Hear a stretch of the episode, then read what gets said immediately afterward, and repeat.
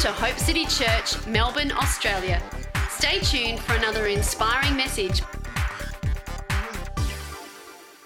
You see, God really, He doesn't want to just give us a momentary touch. He really does want us living out of the overflow. And the whole prophetic theme of this weekend has been coming into the overflow, where we realize that what we have in God is more than enough that his anointing is more than enough, that his presence is more than enough. It's not just this momentary touch of God and then we go back to life as usual, or we go back to life without the presence of God, or we go back to our discouragements or our depressions or our struggles or whatever it is that we've come from, but we actually receive from the Lord and then carry that with us. Praise God. And and I have something that will help you. How many here have a phone? How many have a phone? Okay, good. So I have something that will help you stay connected to the presence of God. Ready? We have a free phone app. Woohoo! But I'm going to tell you what this does. It has the Bible in like 20 different translations. So if you want to study the Bible in lots of versions, you can. It has a free audio Bible that you could press play and listen to any part of Old Testament or New Testament anytime. Shrink the app down, let it play on your phone behind the scenes, and you could listen to the Bible. If you don't want to read, you can listen to it. Then we've got all of our videos, all of our videos, hundreds, hundreds of hours. Now, you're going to like this hundreds of hours of free video teachings. Literally, from, from, from years of our television show and everything is streamed right through our phone app. You can just press play and watch any teaching, anything you want, anytime.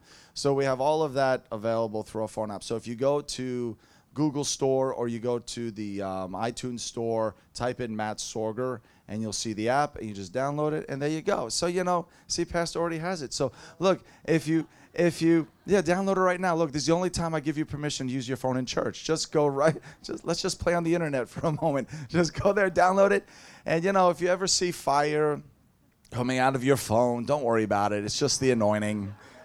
It won't kill your phone. It won't.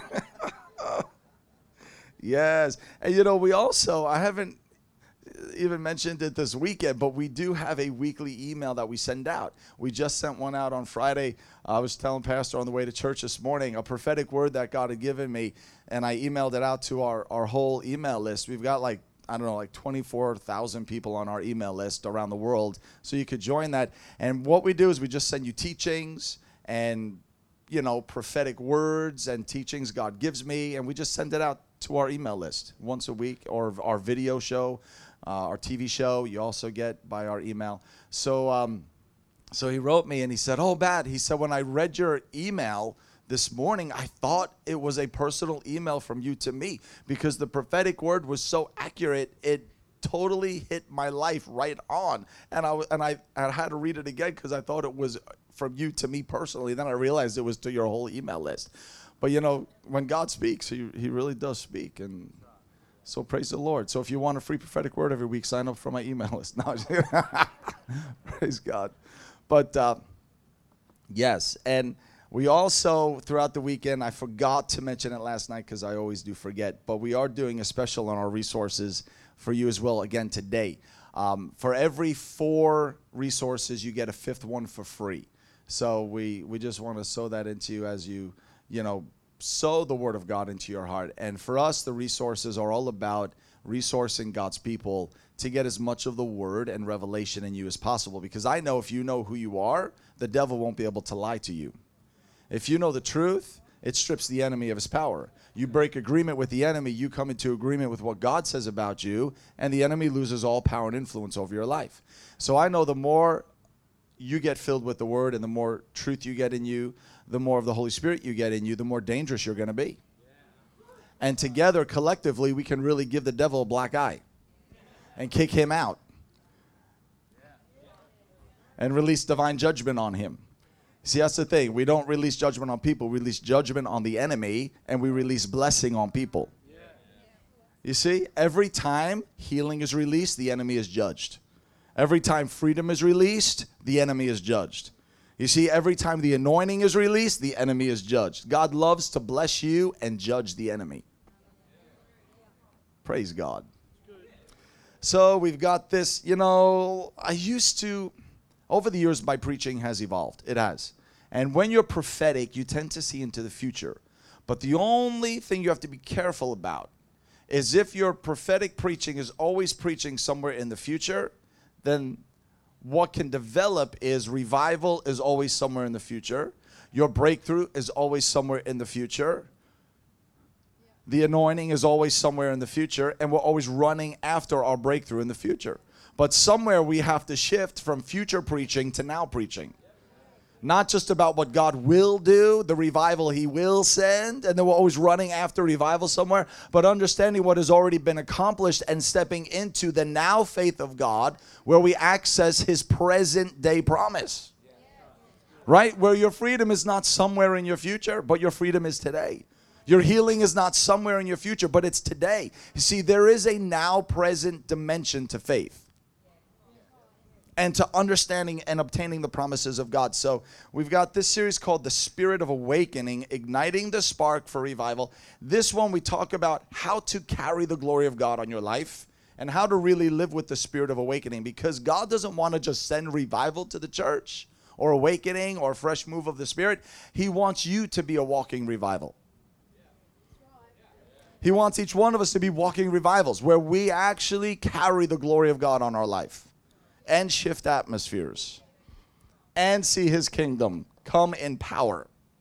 So we have the spirit of awakening, and then this one operating in creative miracles. It's a fantastic four part teaching set on operating in, in creative miracles. And you know, creative miracles, recreative miracles, is when God creates something that was not there before.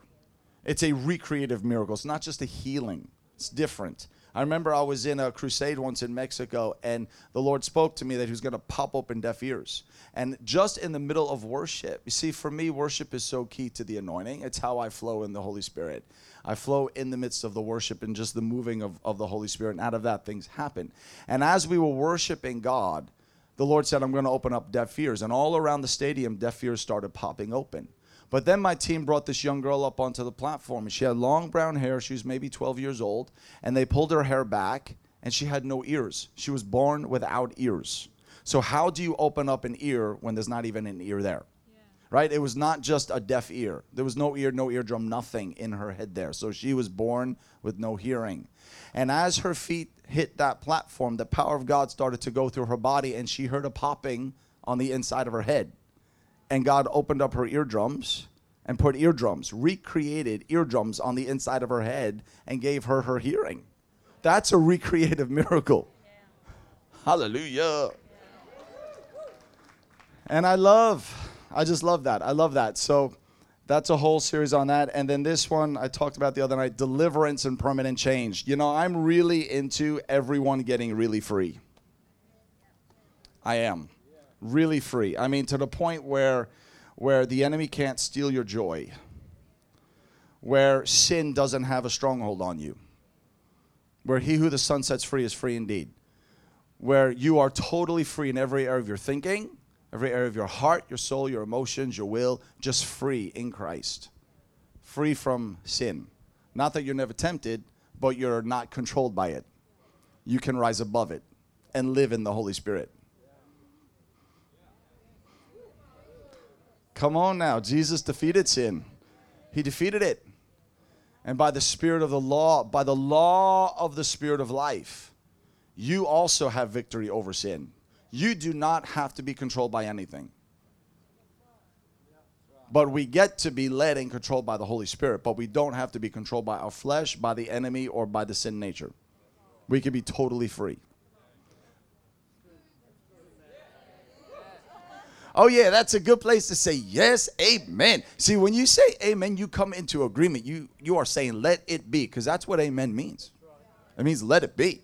So out of your own mouth, you are coming into agreement saying, let it be. And there's power in agreement.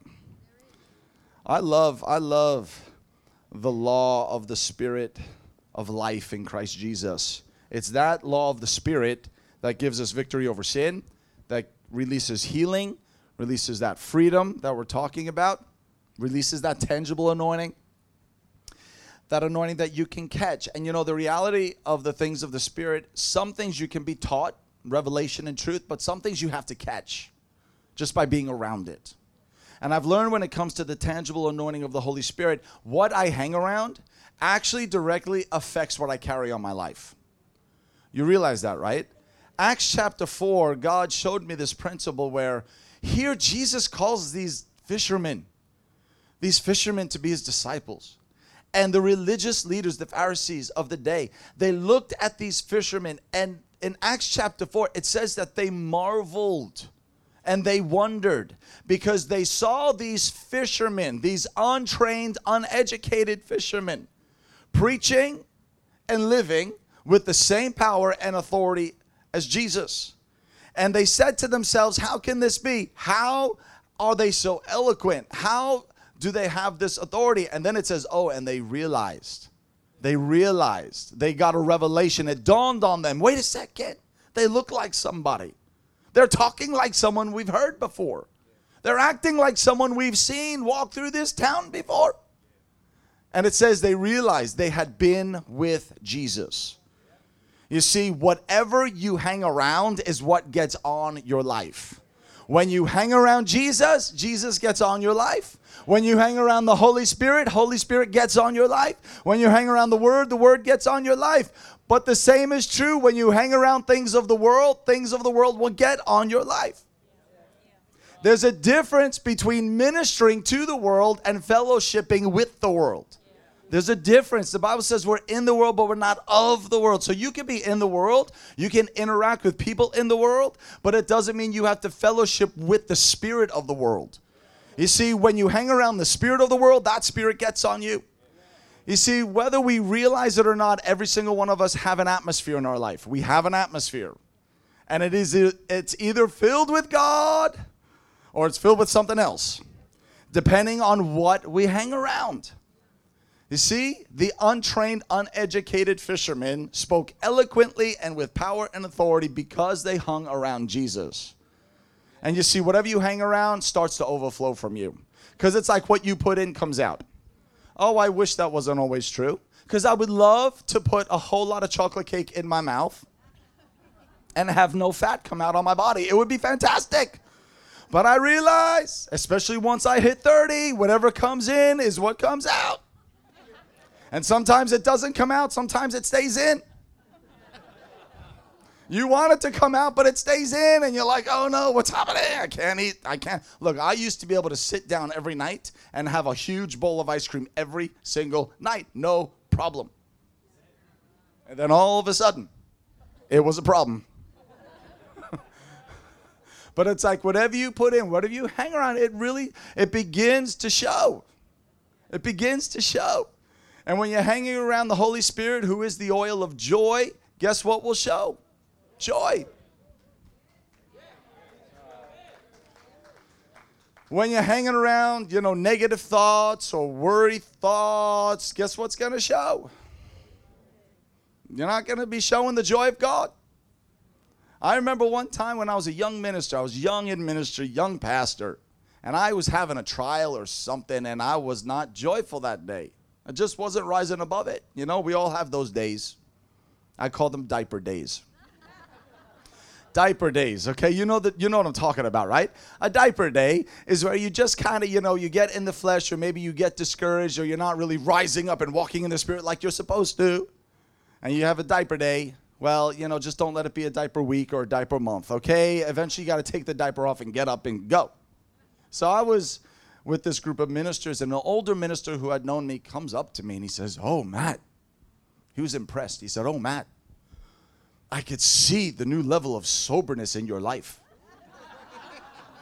And he was so serious. I could see the new level of soberness in you, the new level of maturity in you. And I wish he could read my mind because I'm thinking to myself, dude, I'm depressed. I have the same spirit on me today that you've had for the last 50 years. if he could only read my mind. But I just looked at him. I was like, yes. Yes, I am so mature. I am so mature.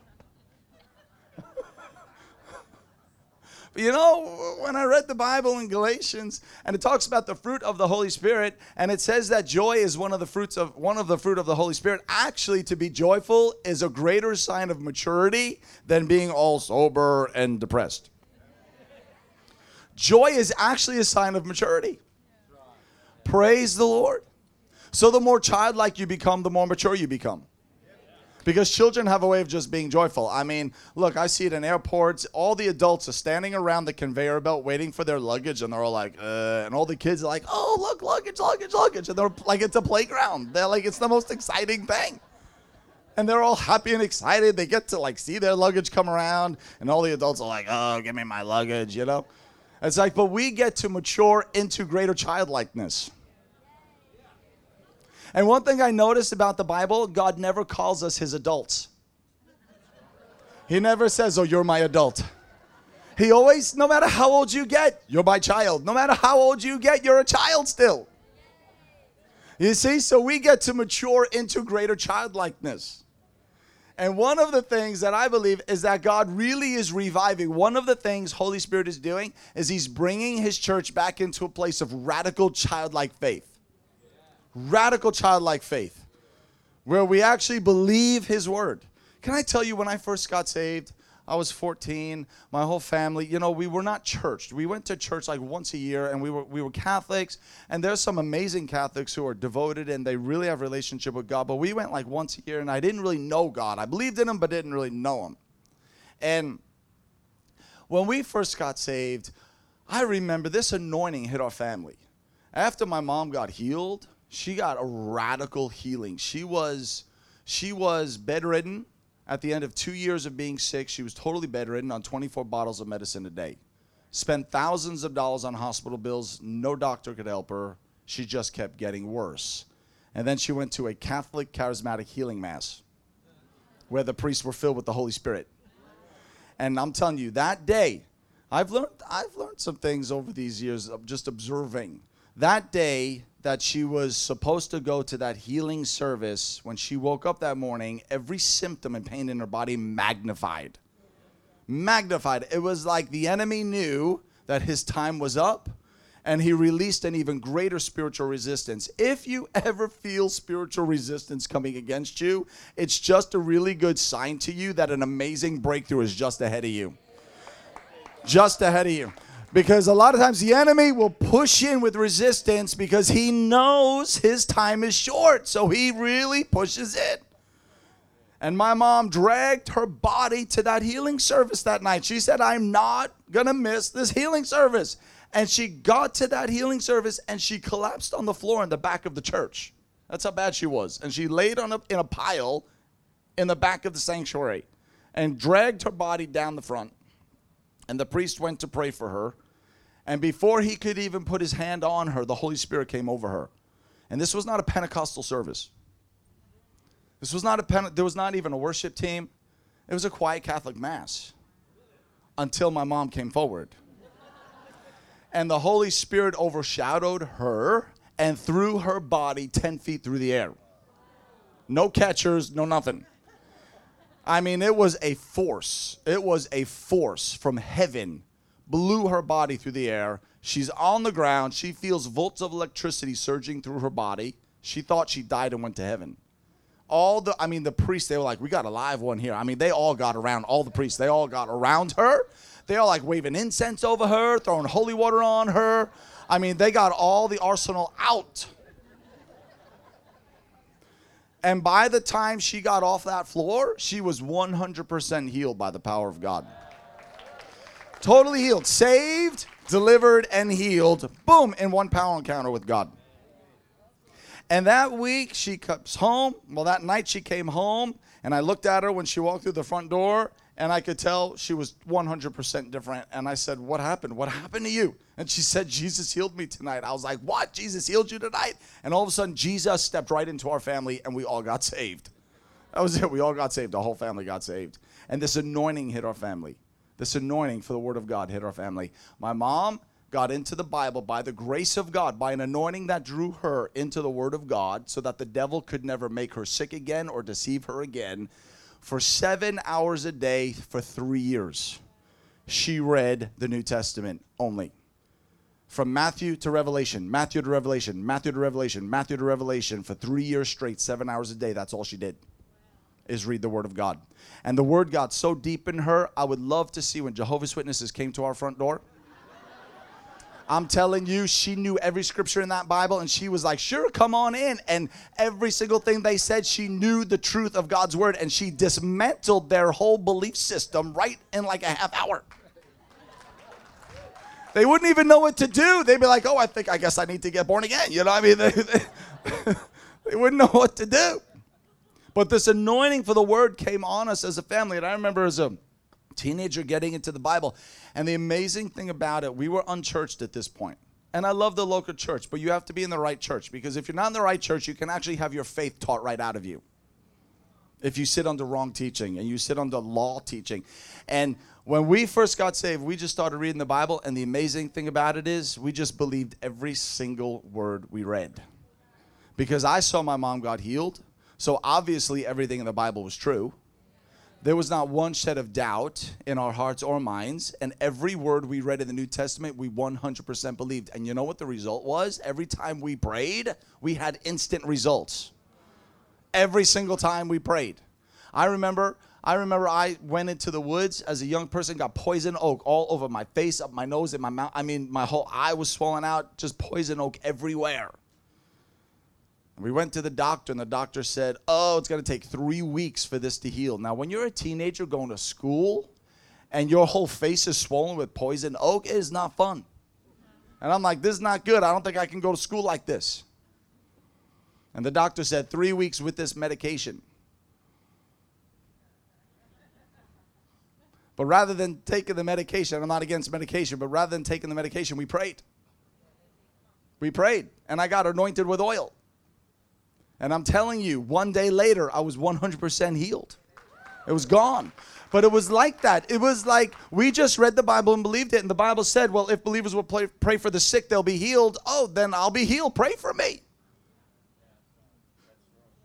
It was wonderful, but it was childlike. It was so simple. And it was really simple. I think sometimes we make things so complicated. We have these teachings 20 reasons why people don't get healed. And after they hear the teaching, they're like, I'll never get healed. they hear all the reasons why they can't get healed, and then they're never going to get healed. they're like, Yep, I got that, I got that, I got, I'll never get healed. Praise God. But there is something to this childlike faith where you just, oh, it's just easy. Just believe, just read and believe. Don't get too complicated.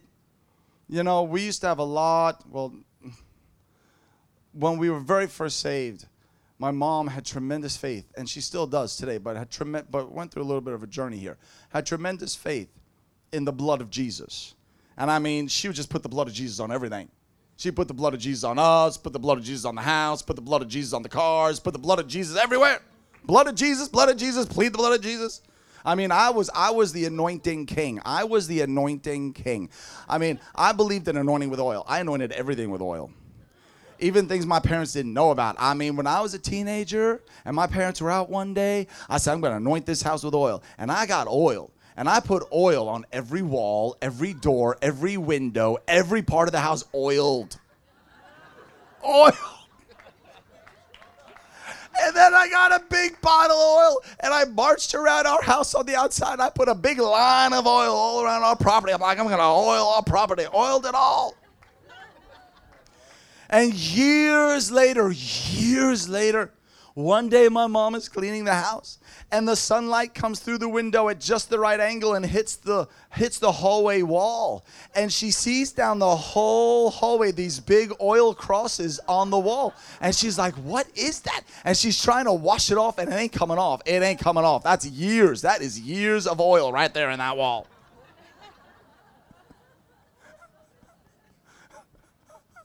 And she came to me. She's like, Matt, I don't know what it is. There's these big crosses on our wall. I'm like, oh, praise God. I don't know what that is. I don't know what that is.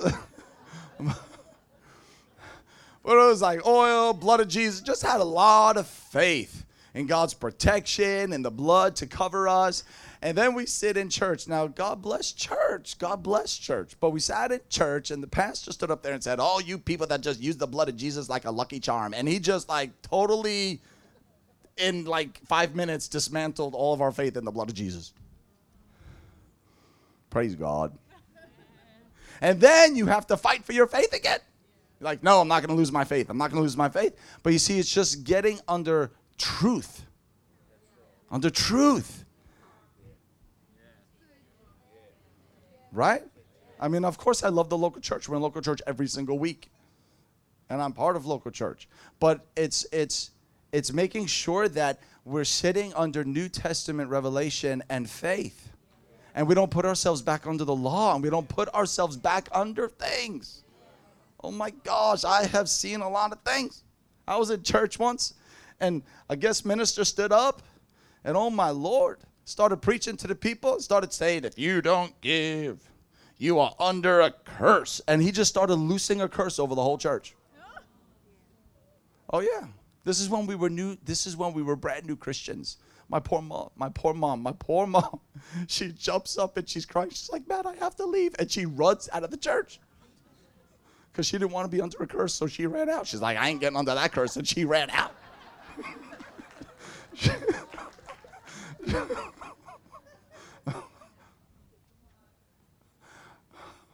oh, praise God. I'm getting a flashback right now. I remember we were in another I was in another church service where they gave it the guest speaker gave an altar call for martyrdom. Have you ever seen an altar call for martyrdom? No, it was a full-blown altar call to be a martyr. And I remember sitting in that service and everyone went forward everyone's at the altar they're weeping they're like yes jesus i want to be a martyr. And i'm like i ain't going forward. I'm like lord i do not want to be a martyr. Praise god. I'm getting raptured. Amen. I ain't getting my head cut off. I'm getting raptured. I'm not getting martyred. And if i do i certainly am not volunteering for it. And, and, and i remember all these people are up there. And you know the little cute prayer cloth ladies? The, you know they, they throw prayer cloths on people when they're on the floor? So I remember people again slaying out in the spirit, right? They get anointed for martyrdom. And they're all getting slain out in the spirit. And the prayer cloth lady, she's like, I ain't getting prayed for either. And she would throw the prayer cloths on people, the blankets on people, and she'd be like, Better you than me. And she'd throw the blanket on them. Better you than me. And that's what she would say. Better you than me.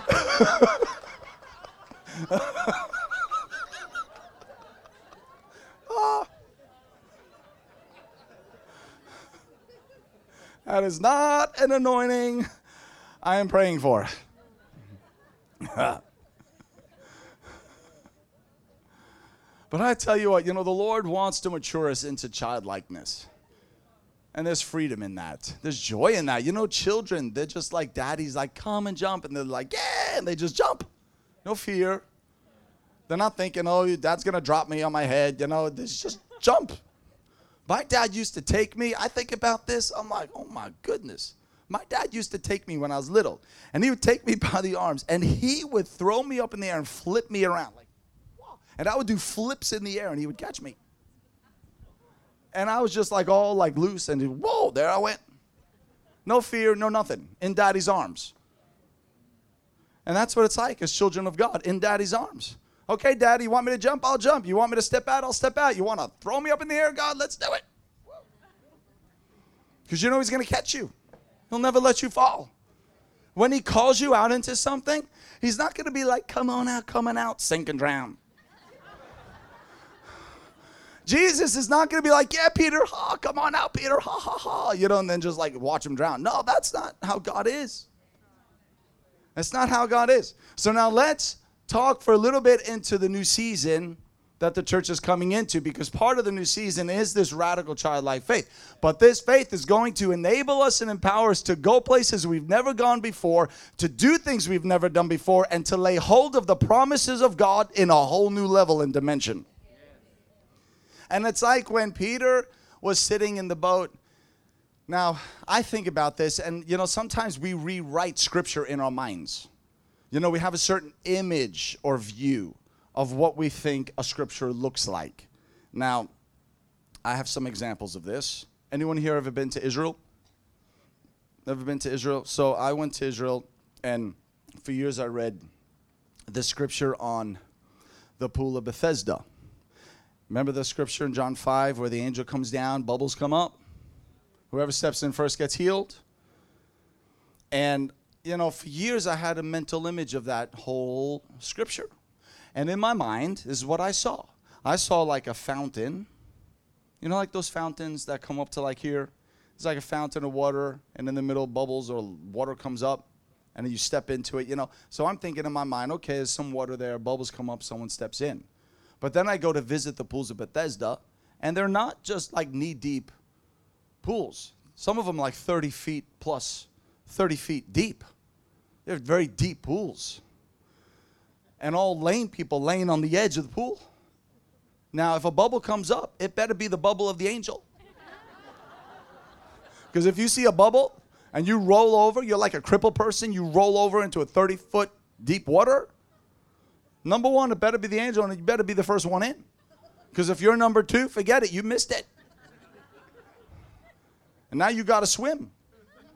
They probably had lifeguards that had to pull crippled people out of the water, I'm sure. But it's like my whole image of that scripture was different from the, re- from the reality. And, and, you know, the whole thing of Peter in the boat. Have you ever thought about Peter walking on water? And what does it look like in your mind? You know, because when we think about Peter walking on water, we could imagine, you know, nice, calm water like glass. Like, of course, if God is going to call me to walk on water, He's going to make it like glass so that I can just see where I'm going and it's really easy. But that's not what happened. It was in the middle of the night, it was like three o'clock in the morning. So it was dark out. And there was a storm. And the waves were high. And Jesus comes walking through the waves in the middle of the night, surrounded by darkness. And the disciples screamed, they're like, ah, ghost. They thought it was a ghost because they couldn't really see him clearly. And Peter's like, Jesus, if that's you, call me out. And Jesus is like, Peter, it's me, come on out. And Peter did he put his foot over the edge of that boat in the middle of the dark with really high waves and stormy water all around. Now, it is one thing to walk on water that's calm, it's a whole other thing to try to walk on water where there's a storm. And you know what this tells me? That Jesus doesn't wait till everything is perfect before he calls us out. He doesn't wait for all of our circumstances to be just right before he uses us. If you wait for everything in your life to be perfect before you step out and follow God, you're going to be sitting there a really long time. Oh, God, no, it's not time yet, God. My children aren't old enough, God. This isn't quite right over here, God. I don't have enough money over here, God. I just got to wait, wait, wait, wait. I'm going to sit in the boat. And then what we do is we sit in the boat forever. Or then we're like, Is that you, Jesus? Is that a ghost? Is that the devil? I think it's you, Jesus. If it's you, call me out. Okay, I hope that's you. Here I come. But then what happens to us is we're like, is that you, God? Is that me? Is it the time? Is it now? Is it tomorrow? Is it next year? I don't know what to do, so I'll do nothing. and we sit in our boat forever. Look, worst case scenario if it wasn't Jesus and you stepped out, worst case scenario, you drown and die. worst case, but look, but look, you get to heaven a lot faster. No, but really, seriously, if you put your foot over the edge of the boat and it gets wet, pull it back in. You say, okay, I'm getting wet. I guess this isn't God. And you pull it back in. Look, I would rather step out and make a mistake than sit in the boat and never do anything. You're better off stepping up because even as you're in motion, God can steer a car in motion. He cannot steer a car that is sitting dead on the side of the road.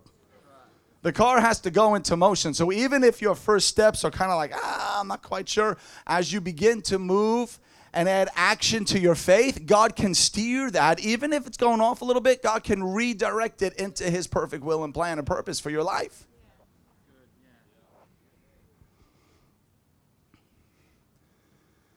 And here's the thing we are in a season right now We are in a season, and we have been in a season. The church has been in a seasonal shift and change over the last one to two years. One of the blessings of travel ministry is you get to travel to different countries, you talk to a lot of different leaders, and you get a perspective that is bigger than just one region.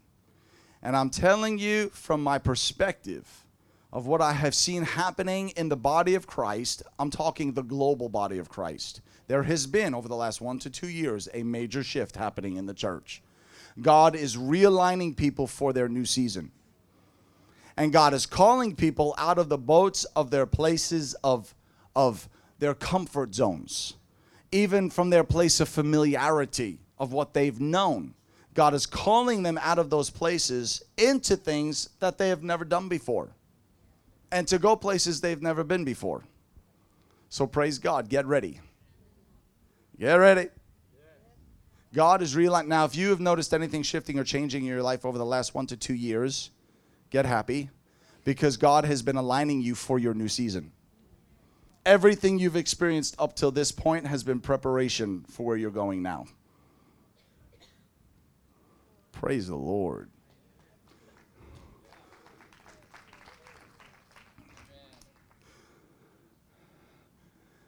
And in the process of shifting into the new, and I read this scripture the other night about the new wineskins because part of this new thing that God's doing is He's forming a new wineskin. He's forming a new wineskin. But when you read the scripture in Luke 5 on the new wineskin, it ends with a really interesting statement in verse 39. It says, No one after drinking old wine immediately desires new wine, for he says the old is good or better. You know what this scripture says? It identifies human nature. The part of human nature that gravitates towards the familiar and what we know. It gravitates towards our comfort zones. And then God calls us into something new, and it's different than what we've known. And this is where the struggle becomes. This is where the struggle begins, where God calls us from our known place of familiarity into something new, and human nature says, oh, but the old is good or the old is better. I don't immediately desire this new thing because the old is good or better. You see? And I guarantee you, when Israel was going through the wilderness and God was leading them by the pillar of cloud by day and the fire by night, right? They were led by the presence of God. There would be times where the presence would camp out and they would pitch their tents millions of Israelites pitching their tents. And I guarantee you, the next time that cloud started to move, there were some Israelites that were like, Really? The cloud is moving again? I just pitched my tent. I just set up camp. Now I have to pack it all up and keep moving. But you see, this is the reality of God. God does not sit for too long in one spot, He's constantly doing something new and fresh. And if we are to stay close to His presence, when the presence moves, we have to be willing to pitch to pick up our tent and move with the presence of God. Otherwise, what happens is the presence keeps moving and your tent stays here and you're left with the tent without the presence. Or you're left with a form without the presence or a form without the power. And this is what happens to whole churches, denominations, whole movements of God. Where once it was following the cloud of the presence, but then all of a sudden we settle into our familiar our places of familiarity. We settle into our forms, our structures, and I'm not against form and structure, but we settle into it and we get so settled in it that when God starts to do something a little bit different, it's an inconvenience to us now. So we just stay the same and then one day wake up with no presence. And this has happened to whole denominations where what was started with a fresh breath of God now is just an empty shell. How many hear what I'm saying? But this can also happen in our personal lives. Well, this can happen even within our own personal relationship with God. And here's something the Lord showed me. Because I want to help you navigate into the new season God has for you as well. Sometimes things go into delay. But the delay of the new that God wants to bring is not always God's fault. If a promise or something feels like it's being delayed, It's not always God's fault. Because sometimes, if we're holding on to something familiar, it's actually occupying space that needs to be cleared out so the new could come in. But if you're holding on to the old, it's occupying a place that needs to be cleared out. But as long as you're holding on to the old with your free will, you're actually delaying the new thing from coming. Because the reality is, even in the natural, you only have so much space in your life. You only have so much space. Even in your house, if you decorate your house, you only have so much wall space, right? So if you love pictures and you hang them on the walls, eventually all your wall space is going to be full. And then you see another picture, a new picture, you're like, oh, I really like this picture, but I can't get it because I have no more space to decorate. Have you ever been there where you walk into the store? I really like that. I wish I could get that, but there's no more space to put it. So you you pass on it right? Well, this is what happens. In our lives, we fill everything up. And maybe in one season, what our life was filled with was perfect for that season. It was anointed for that season. Our activity, our vision, our focus, everything was anointed and God breathed on it in that season. But every season hits a point of fulfillment. And this is what we need to understand. Every season in God eventually will hit a point of fullness and fulfillment. The moment a season hits a point of fulfillment, it's like you hit the ceiling of that season. And then if we don't shift and move with God, we hit the we hit the ceiling and then we start to plateau and if we don't shift, eventually that plateau turns into stagnation. It's discerning the times and seasons that just because one season hits a point of fullness doesn't mean you have to stay in that season the rest of your life. You see, and the reality is when God is shifting us in seasons, it's not always bad things that God says, oh, now let go of the old. Oh, good. Praise God. I get to let go of all that junk. No, it's not always bad stuff. Sometimes it's even good stuff. It's even good stuff that had the anointing of God on it in a certain season and moment in your life. But now God wants to begin birthing something new. But in order for the new to come, room has to be made for the new to come in. So part of that process will be releasing and letting go of some old things, even good things. But here's the thing if you shift with God, the ceiling of your past season becomes the floor of your new season. And that's what God showed me prophetically. The ceiling of our past season has now become the floor of our new season. If you surrender your free will to God and let go of what needs to be let go, let go of, so that space can be created for the new to come in. Now, God speaks to me in a lot of different ways, and one of the ways, you know, He speaks to me sometimes in very practical life. Something will happen, and God will speak to me. So now, I've experienced some seasonal changes in my own life. 15 months ago, I got married. Massive seasonal shift. I have entered my promised land. And my house in New York, Stephanie lived in Canada. I lived in New York. I had my house. My house became our house. Praise the Lord. My car became our car. And so Stephanie reloc- relocates from Canada into New York, and we move, you know, we get married and move in together in our house. And Stephanie's so sweet. She's so sweet. She's like a little angel. And she says, Oh, Matt, you know, I think we should maybe redecorate. and I'm like, Yes, it's a new season, a new day, a new life. I'm ready. Let's do some redecoration. So she's like, Okay, let's start with the bedroom. I'm like, Okay. So we go into the bedroom and I'm looking around. We're looking around. I'm like, My brown curtains, my brown curtains are now white. Those are gone. My plaid bedspread gone. Now it's white. Everything white. White. Whoo, white. And then my moose lamp. my moose lamp, my favorite moose lamp that I've had for years. That I got when I was hiking in the mountains somewhere in New Hampshire and I came across this little country store and this really cool moose lamp. I'm like, I'm getting that moose lamp. I like that moose lamp. It's been my lamp. Moose lamp gone replaced by a beautiful golden birdie leaf lamp. Beautiful lamp. and our whole room was transformed. transformed. And one day I'm sitting in, in, in, in our bedroom and I'm praying and I'm interceding. And I open my eyes and I look around. I feel like I'm in heaven because everything's white. I'm like, whoa, I'm in heaven. I'm in a heavenly place. I'm in a heavenly place. And I'm, and I'm looking around. I'm like, Jesus. And I'm just talking to Jesus. I'm like, Jesus, this room is so beautiful. Looks so nice. I love it, God. It looks so nice. But Lord, this doesn't look like a man's room anymore. but it's beautiful, God. I love it.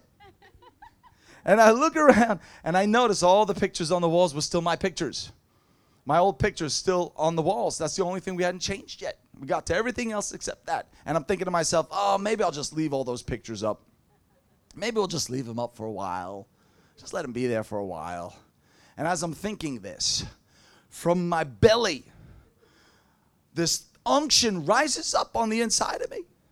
And God, I hear the voice of God on the inside, and He says, Take the pictures off the wall now.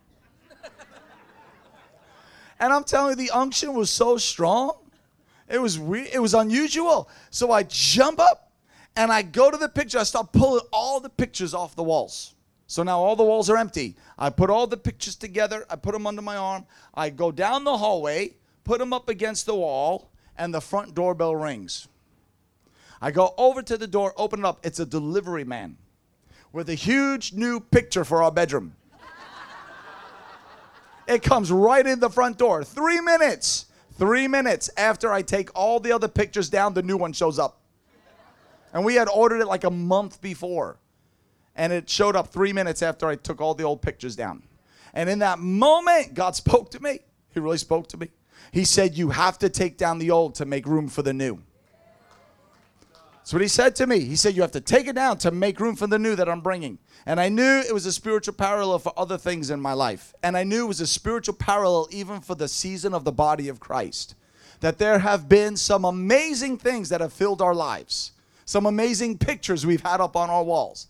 And God is saying it was amazing for that season. It was amazing for that time.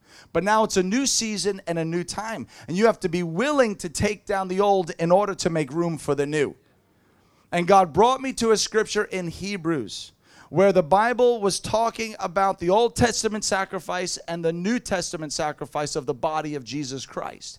And Jesus says, Here I am, God. I've come to do your will, basically to offer my body as the final sacrifice for the sin of mankind. And right in that whole comparison of the old and the new, it says this you have to lay aside the first to establish the second that God laid aside a first, which was the Old Testament sacrificial system, to establish the second, which was the sacrifice of the body of Christ.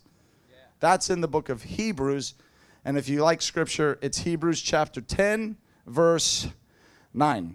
Here I am, God, to do your will. He lays aside the first to establish the second. And every time there are seasonal changes in the corporate body of Christ, it will reflect within individual people's lives. Corporate shifts bring individual shifts. Church shifts bring individual shifts. It's like what happens corporately also will happen on a different way, on a unique level in your life. So we don't want to delay God's blessing in the new season by holding on to something old and familiar because we just don't want to let it go. And I've seen this even in young people's lives sometimes when they're dating or they're with someone in a relationship. And sometimes a girl, a young lady will hold on to a relationship with a guy and he's not even good for her. He's not even a good guy. But rather than being alone or because of the fear of being alone or the fear of the unknown, she will hold on to what she knows because at least it's better than the unknown of possibly being alone. So she'll hold on to something that really she shouldn't be holding on to. And this happens in our lives sometimes. We hold on to things longer than we should. And it actually delays the great blessing God wants to bring into our life. So when the Lord, and you see, you can sense a season, a seasonal shift is different from a moment of discouragement okay? Because sometimes the enemy, there is warfare, and the enemy comes against you with discouragement. You may feel discouraged about something. That doesn't mean the whole season's over. Like, oh, praise God, I'm free from that season. No, it could just be a moment of dis- a moment of discouragement is different from a seasonal shift. In a seasonal shift, the grace lifts off. There's no more joy. in what you're doing. There's no more life in it. There's no more flow in it. It becomes striving and difficult and hard. There's no ease. There's no grace. There's no oil on it. And it's because the season is changing. And at first, when a season starts to change, you process it. You're like, what's going on? I don't understand this. Is something wrong? Is something off? What's happening? Is it me? Is it, what is this? And at first, you don't really understand it and you're processing it. And then as you process it and you walk with the Lord in it, He begins to show you, no, my hand is just, my oil, my anointing is just not moving on this in this new season. It was great for your last season, but now let it go because I'm going to anoint some other things. Right? So you can learn to discern the shifting and changing of God in your life when He's beginning to move you into some new things. Does that help anyone here? Yeah? So you can sense and discern those things and learn to identify it. Learn to identify it. And look, God will never bring you lower, He only brings you higher. He only brings you higher. So if there's anything God ever says let go of, it's only because He wants to bring you from glory to glory and bring you even something greater. and bring you even something greater. My friend James Goll recently preached an amazing message on the power of hope, and he talked about how a tree, even a tree cut down to the stump, that tree will still have the ability to regrow. And it's like the remnant, you know, it's the whole picture of the remnant, even though it's cut down to the stump, like Israel was cut down to the stump, but it regrew. And it's like this in our lives. Sometimes when things shift and change, it looks like things are being cut down, and we're like, oh, God, you know, it looks like decrease. But actually, that decrease is setting you up for increase. So whenever it looks like something's decreasing, no, it's not. It's God maybe pruning back or God realigning you for the increase that's coming. And you've got to persevere through that in between place. And get through it into the new season God has for you. Praise God. And I just declare fruitfulness over your life. I see tremendous fruitfulness coming in your life where you are going to produce fruit and more fruit. And that's what keeps hitting my spirit today fruit and more fruit. Fruit and more fruit. It's going to be so fruitful, so abounding that you're not even going to be able to contain the harvest that God brings. It's like the windows of heaven open up and God pours out a blessing that you can't even contain. And I speak that over your life today that your relationships are going to be blessed your vision is going to be blessed. It's going to be clear. It's going to be focused. You're going to know in your heart the will of God for your life in this time. And you're going to zone right in on God's purpose and what He's anointing in your life in this hour. And you're not going to waste time. You're not going to fall into self striving. You're going to walk by the Spirit, in the Spirit, and through the Spirit in Jesus' name.